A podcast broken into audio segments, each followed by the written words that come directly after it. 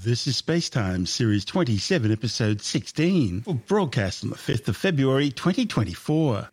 Coming up on Spacetime, the Earth's moon is shrinking, and that means moonquakes for astronauts. NASA's analysis confirms World Meteorological Organization figures showing that 2023 was the warmest year on record. And a new study indicates that stars travel more slowly around the edge of the Milky Way. All that and more coming up on Space Time. Welcome to Space Time with Stuart Gary.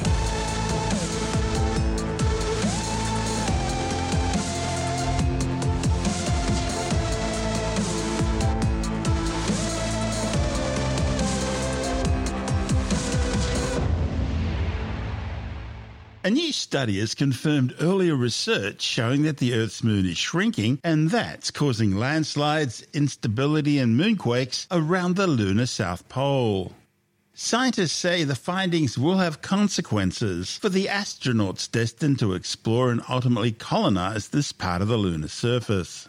The study, reported in the Planetary Science Journal, has shown that the moon shrank more than 46 metres in circumference as its core gradually cooled over the last few hundred million years. In much the same way as a grape will wrinkle as it shrinks down to become a raisin, the moon also develops creases as it shrinks. But unlike the flexible skin on a grape, the moon's surface is brittle, causing faults to form, where sections of crust push past one another. Importantly, scientists have now discovered evidence that this shrinking of the moon's surface has led to notable surface warping near the lunar south pole. That's the region where NASA plans on landing its manned Artemis 3 mission in two years' time. In fact, because of the South Pole's easy access to water, although in a frozen state deep on the floors of permanently shaded craters, the South Pole will become the likely main colonization point for future lunar missions to the lunar surface. The problem is, fault formation caused by the moon's shrinkage is often accompanied by seismic activity, like moonquakes, and locations within or near such fault zones could pose dangers for future human exploration efforts. The authors have already linked one group of faults located near the Moon South Pole region to one of the most powerful moonquakes ever recorded by the Apollo seismometers more than 50 years ago. Using models to simulate the stability of surface slopes within that region, scientists found that some areas were especially vulnerable to landslides from seismic shaking. The study's lead author, Thomas Watters, from the National Air and Space Museum's Centre for Earth and Planetary Studies, says the modelling suggests that shallow moonquakes capable of producing strong ground shaking in the South Pole region are possible from slip events on existing faults or the formation of new thrust faults. He warns that the lunar global distribution of young thrust faults, their potential to be active, and the potential to form new thrust faults from ongoing global contraction should be considered when planning the location and stability of permanent outposts on the Moon. The study suggests that shallow moonquakes occur near the surface of the Moon, just a hundred or so kilometres deep into the crust. Similar to earthquakes, shallow moonquakes are caused by faults in the lunar interior, and they can be strong enough to damage buildings, equipment, and other human made structures. But importantly, unlike earthquakes, which tend to only last a few seconds or minutes, shallow moonquakes can last for hours, even a whole afternoon. It means if we're not careful, shallow moonquakes could devastate any future human settlements on the moon. These new findings will help prepare humans for what awaits them when they do move to the moon. And that needs to include engineering structures so they can better withstand lunar seismic activity, thereby protecting people in the danger zones. This is space time. Still to come. A new NASA analysis confirms the World Meteorological Organization's figures that show 2023 was the warmest year on record. And a new study shows that stars tend to travel more slowly along the outer edge of the Milky Way galaxy. All that and more still to come on Space Time.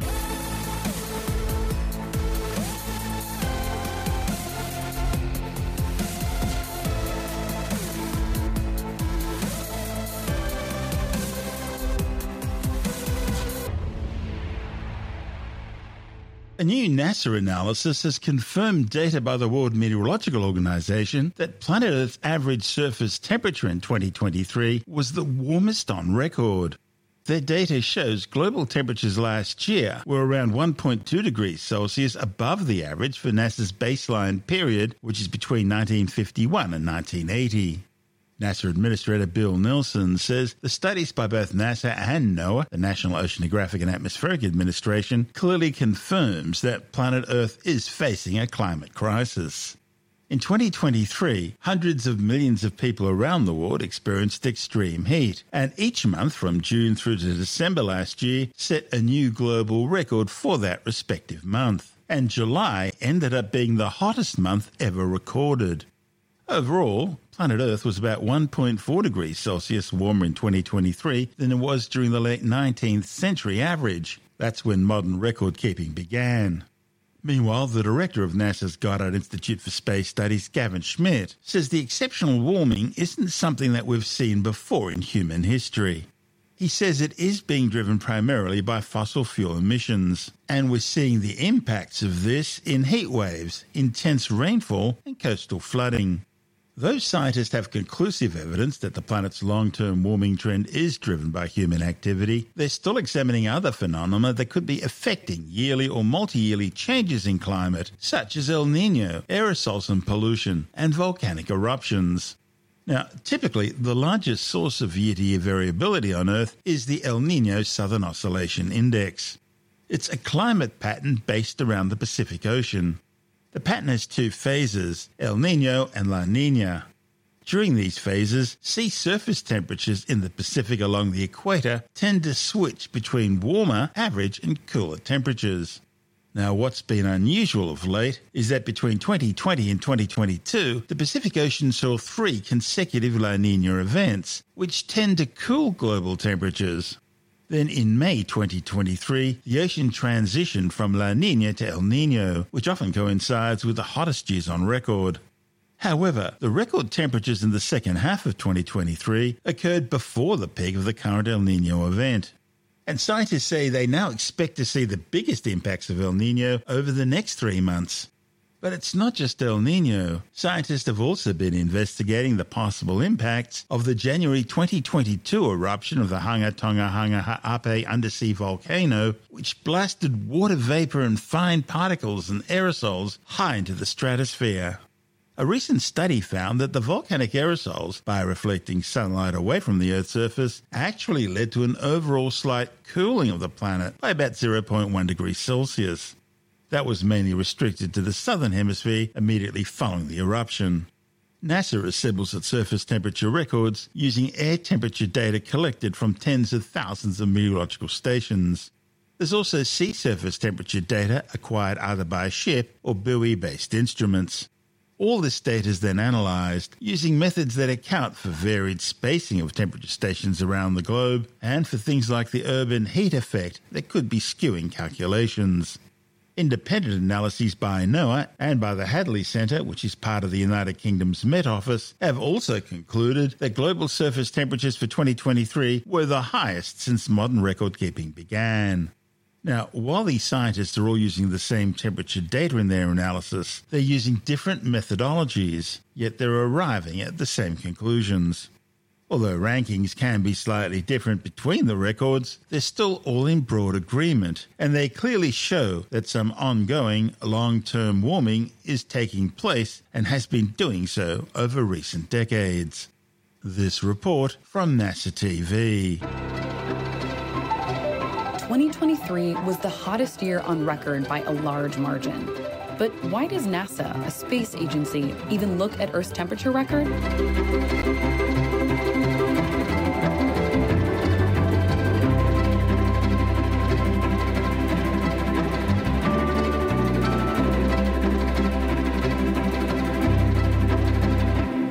Let's start from the beginning. NASA's Goddard Institute for Space Studies, or GISS, creates its global temperature record using land and ocean surface data collected from thousands of instruments and buoys around the world. But this critical data set of Earth's temperature has an origin story that starts 100 million miles away, on planet Venus. It's 900 degrees hot at the surface, has powerful high altitude winds, and is blanketed by a dense carbon dioxide atmosphere. The Goddard Institute for Space Studies here in New York was set up in the early 1960s uh, to provide a connection between NASA and the academic community. Uh, and so it was very much an ideas uh, shop, and so we, we spent a lot of time with you know, the formation of galaxies and black holes and planetary program and Voyager, and, and we were involved very early on in some of the missions to Venus uh, and Jupiter. Back then, when GISS researchers were studying the weather on Venus, scientists noticed something fascinating. A thick atmosphere made up of clouds and carbon dioxide was trapping heat. So much heat that Venus had a surface hot enough to melt lead. This trapping of heat is known as the greenhouse gas effect. One of the lead Venus researchers at GISS, Dr. James Hansen, realized that greenhouse gases were also building up in Earth's atmosphere so he switched his sights to his home planet and pledged to model the changing atmosphere of Earth. And to verify or ground truth his model, he needed real world measurements over time. So he began keeping track of Earth's global temperature record, dating back to 1880 when there was a sufficient amount of data to pull from. We used our expertise in understanding uh, literally the clouds of Venus and the clouds uh, and dynamics of Jupiter. Uh, and then we took that and we started to think about how you would do the same thing for the Earth. Since then, GISS has kept its sights on the global temperature record.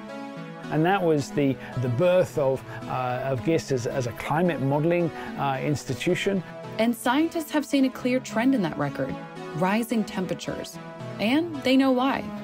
Uh, the key difference between, say, this decade and the decade before and the decade before that is that the temperatures have been rising because of our activities, because of uh, principally the burning of fossil fuels. Without the presence of humans, Earth's temperature would rise and fall due to a complex array of natural drivers. With human presence, however, the temperature just continues to rise. We know that by observing temperature anomalies. Measuring temperature anomalies means that we look at the change over time rather than absolute temperatures. The data map isn't showing that the Arctic saw warmer temperatures than the tropics. It's saying the Arctic was that much warmer than the Arctic has been in previous years, which is an anomaly in Arctic temperatures. But how do we get those anomaly measurements? Let's say you want to track if apples these days are generally larger, smaller, or the same size as they were 20 years ago. In other words, you want to track the change over time. Imagine each person on your apple measuring team has their own food scale. Person A measures apple 1, and their food scale reads 6 ounces. Person B measures the same apple, but their scale reads 7 ounces. Since these scales are calibrated differently, your team ended up with two different recorded weights for the same exact apple. There's some imprecision in the measurements. And to account for that, when you compare this apple's measurement to the apples growing next year, you'll need to look at their difference rather than absolute weights, focusing on the anomaly or how much heavier or lighter the next apple is from year to year. So, for temperatures, while it would be great to have the same exact scale or thermometer all over the world measuring the temperature in the same exact way, we don't. Instead, we focus on how much warmer or colder the temperatures are in each place based on their own instruments.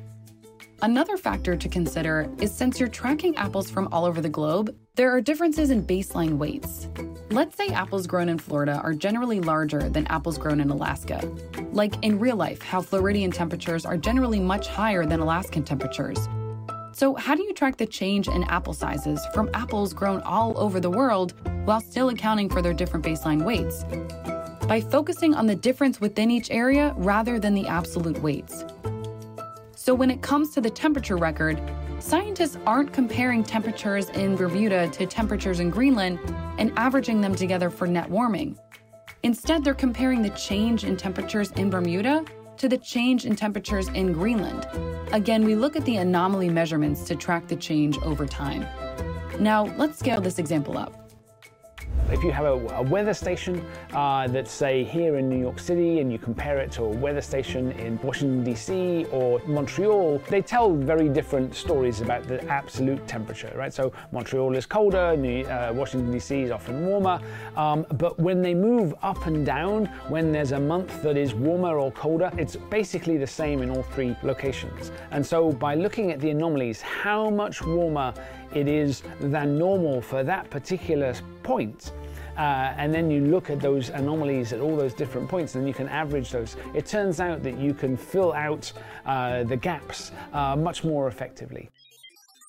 This big picture global temperature is comprised of much smaller concentrated data points from all over the world. So while globally temperatures averaged out to be record hot, it wasn't record hot in every single location around the world. But why did 2023 see record heat? Well, to put it simply, a combination of high greenhouse gas emissions and the transition out of three consecutive years of La Nina conditions and into El Nino conditions led to record breaking heat.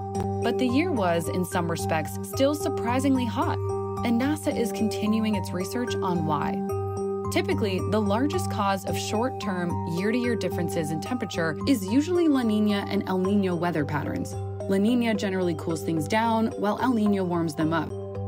The largest cause of long term, decade by decade differences in temperature is greenhouse gas emissions and the subsequent trapped heat by greenhouse gases. So while we don't expect every year to be a new record like 2023, we do expect new records as long as we continue to increase greenhouse gas emissions. The key thing to take away from all of this is that the long term trends are pretty much relentlessly up we're going to continue to have records be broken because that baseline is moving all the time. And then the weather is, is sitting on top of that. Um, and so when the weather is warmer than normal, then we're going to get these records. But, but even when it's cooler than normal, we don't go back to what it was.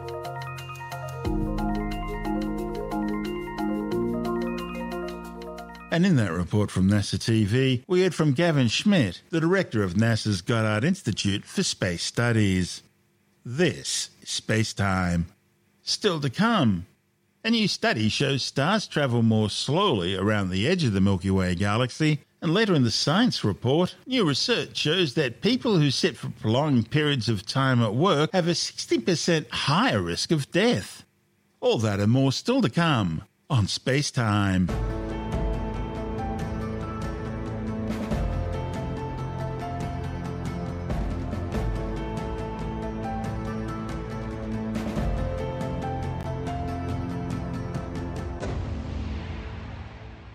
Clocking the speed of stars throughout the Milky Way galaxy, physicists have discovered that stars further out on the galactic disk are travelling more slowly than expected compared to stars that are closer to the galaxy's centre.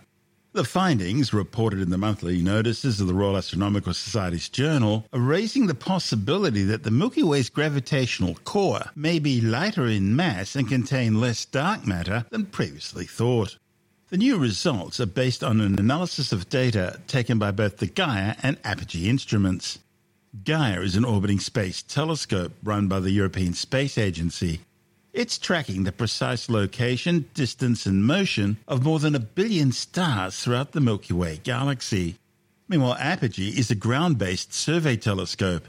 The physicists analysed Gaia's measurements of more than 33,000 stars, including some of the furthest stars in the galaxy, and they determined each star's circular velocity.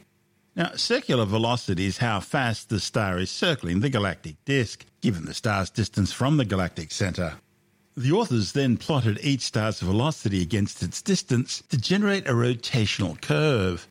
It's a standard graph in astronomy representing how fast matter is rotating at a given distance from the centre of a galaxy. The shape of this curve can give scientists an idea of how much visible and dark matter is distributed throughout the galaxy. One of the study's authors, Lina Necib from the Massachusetts Institute of Technology, MIT, says what really surprised the authors was that this curve remained flat and it continued to stay flat all the way out to a certain distance, and then it suddenly started tanking away. This means the outer stars of the galaxy are rotating a little slower than expected, which is a very surprising result. The authors then translated this new rotational curve to a distribution of dark matter that could explain the outer star's slowdown. They found the resulting map ended up producing a lighter galactic core than what was expected. In other words, the centre of the Milky Way galaxy might be less dense with less dark matter than what astronomers had always thought. The new results, therefore, are in clear tension with other measurements. The authors say there's something fishy going on somewhere. Like most galaxies in the universe, our Milky Way spins, I guess, sort of like water in a whirlpool, and its rotation is driven in part by all the matter that's swirling within the disk. It was back in the 1970s when astronomer Vera Rubin became the first to observe that galaxies rotate in a way that cannot be purely driven by their visible matter. Rubin and colleagues measured the circular velocity of stars and found that the resulting rotational curves were surprisingly flat. That is, the velocity of the stars going around the centre remained the same throughout the galaxy, whether or not they were close to the centre or out near the edge. Their rotational curves weren't dropping off with distance. Rubin and colleagues concluded that some other type of invisible matter, stuff we now call dark matter, must be acting on distant stars to give them an additional push. In this regard, Rubin's work in rotation curves was one of the first strong pieces of evidence for the existence of dark matter, an invisible unknown entity which we know exists and must make up more than three quarters of all the matter in the universe. Since then, astronomers have observed similar flat curves in other far off galaxies, further supporting dark matter's presence. But only recently have astronomers attempted to chart the rotation curve in our own galaxy with stars. And it turns out it's a lot harder to measure the rotational curve when you're actually sitting deep inside the galaxy. Back in 2019, Anna Christina Eilers from MIT worked to chart the Milky Way's rotation curve using an earlier batch of data released by Gaia. Now, that data release included stars as far out as 25 kiloparsecs, which is about 81,000 light years from the galaxy's centre. Now, based on these data, Eilers observed that the Milky Way's rotation curve appeared to be flat, although with a mild decline similar to other far off galaxies. And by inference, our galaxy likely bore a high density of dark matter at its core. But this view's now shifted as Gaia's released a new batch of data, this time including stars as far out as 30 kiloparsecs. That's almost 100,000 light years from the galaxy's core. Now, at these distances, astronomers are looking right at the edge of our galaxy, the place where stars are starting to peter out. No one's ever explored how much matter moves around in this outer galaxy region. It's where we're really starting to touch the nothingness of intergalactic space. So, as you can imagine, this study's authors jumped on Gaia's latest data release late last year, looking to expand on Eilers' initial rotation curve. To refine their analysis, they complemented the Gaia telescope data with measurements by Apogee, the Apache Point Observatory Galactic Evolution Experiment. It's measuring extremely detailed properties of more than 700,000 stars in the Milky Way, such as their brightness, their temperature, and their elemental composition. The data is then fed into an algorithm in order to try and learn connections that can give scientists a better estimate of a star's distance. The authors used this data to establish the precise distances to more than 33,000 stars and used these measurements to generate a three dimensional map of the stars scattered across the Milky Way out to around 30 kiloparsecs. They then incorporated this vast map into a model of circular velocity in order to simulate how fast any one star must be travelling given the distribution of all the other stars in the galaxy. They then plotted each star's velocity and distance on a chart in order to produce an updated rotation curve of the whole Milky Way itself. And that is where the weirdness has come in. Instead of seeing a mild decline like previous rotation curves, the authors observed that this new curve dipped far more strongly than expected at the outer end. Now, this unexpected downturn suggests that while stars may be travelling just as fast out to a certain distance, they then suddenly slow down beyond this distance. When the team transitioned this rotation curve to the amount of dark matter that must exist throughout the galaxy, they found that the Milky Way's core must contain far less dark matter than what they had previously estimated. The result is clearly in tension with other measurements. Really understanding the meaning of this result will undoubtedly have deep repercussions. This could simply be leading to more hidden masses just beyond the edge of the galactic disk, or it could mean a total reconsideration of the state of the equilibrium of our galaxy. You can be sure of one thing whatever unfolds will be fascinating. This is Space Time.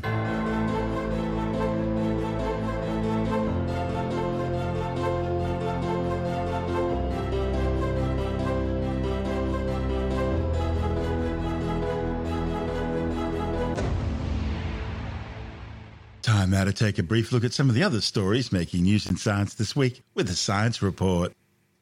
A new study has shown that people who sit for prolonged periods of time at work wind up having a 16% higher risk of death from any cause and a 34% higher risk of heart disease. The findings, reported in the Journal of the American Medical Association, are based on research which followed almost 500,000 people over 13 years. The study looked at how much the participants sat at work, how much they exercised in their free time, as well as their health outcomes and any deaths over the 13 year period. The researchers say those who sat all day at work but exercised for 15 to 30 minutes a day outside work had a similar risk of death to people who weren't sitting at work but remained inactive during their free time. The researchers say their study supports the evidence that desk jobs can be harmful to health. Reducing the amount of time you sit at work and exercising more outside working hours can help reduce the risks. A new Australian led study claims average global temperatures may already have risen by 1.5 degrees Celsius above pre industrial levels. Aiming to limit temperature rises to 1.5 degrees Celsius or below was the goal of the Paris Climate Agreement struck in 2015. While previous estimates of warnings are based on sea surface temperature records, these only date back to the mid 1900s. These new findings, reported in the journal Nature Climate Change, are very different. They're based on data from species of long lived sea sponges. These primitive animals contain hundreds of years of data on chemical changes within their skeletons, and this can be used by scientists to estimate temperatures from much earlier. So the researchers used samples of these sponges from species from the eastern Caribbean in order to explore temperatures over the last 300 years.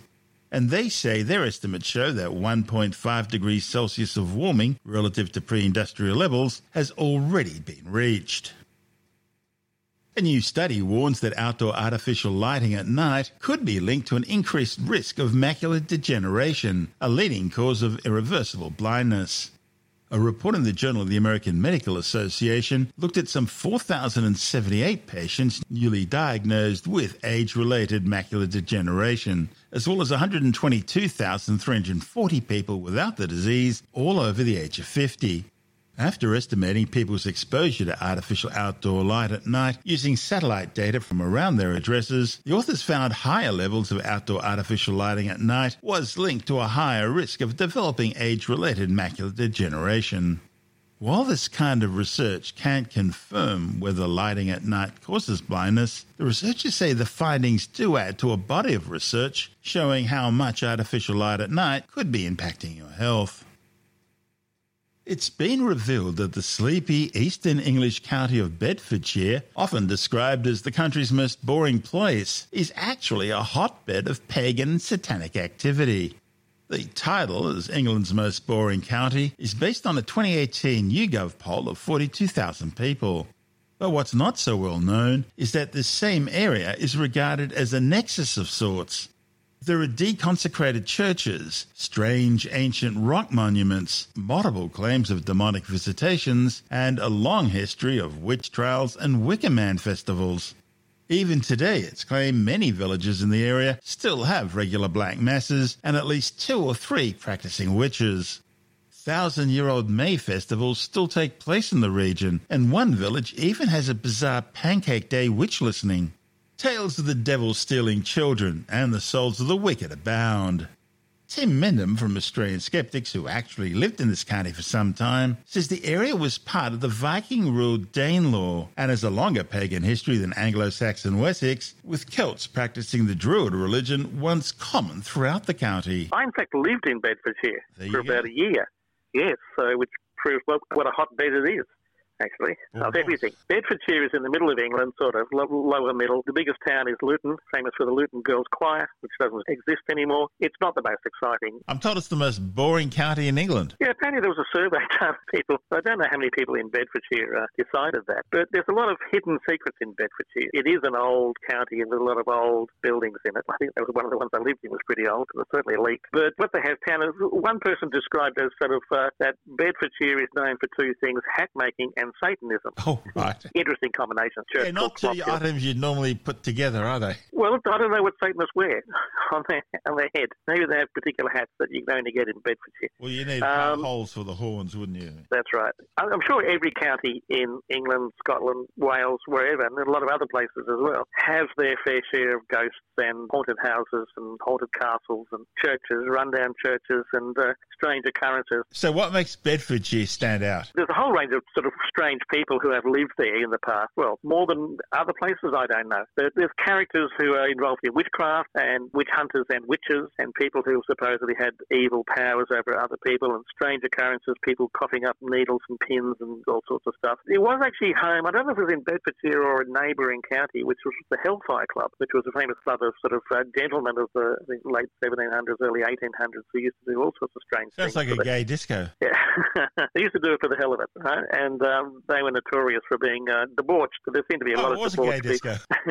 There's a lot of debauched people at the time, anyway, in that sort of era. People with more money than uh, and plenty of time to do stuff. One of the interesting things is that they actually refer to the, one of the small towns that I lived in. There was a town called Leighton Buzzard. It's a wonderful name for a town in England. The People think it actually comes from Latin Bodazar, but no one's quite sure. But Leighton Buzzard sounds good, which has a church called All Saints Church, which is in the middle of the, the market town, actually. And it's got ancient graffiti of a basilisk and a demon carved into the stonework. Now, there was another church in, the, in Bedfordshire uh, which actually had the uh, devil's footprints in the front step. The trouble is, they uh, renovated the church and they removed that, I thought was strange. Actually, I thought it would have been a great tourist thing. But anyway, Bedfordshire, regarded by surveys the most boring county in England, does have its fair share of strange occurrences and things, and I think that should be celebrated. That's Tim Mendham from Australian Skeptics.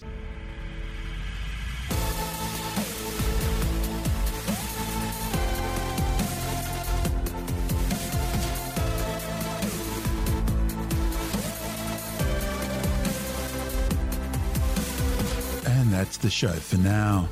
Spacetime is available every Monday, Wednesday, and Friday through Apple Podcasts, iTunes, Stitcher, Google Podcast, Pocket Casts, Spotify, Acast, Amazon Music, bitesz.com, SoundCloud, YouTube, your favorite podcast download provider, and from spacetimewithstuartgary.com.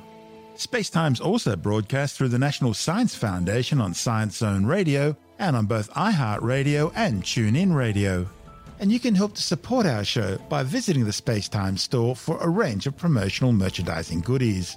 Or by becoming a Spacetime patron, which gives you access to triple episode commercial free versions of the show, as well as lots of bonus audio content which doesn't go to air, access to our exclusive Facebook group, and other rewards.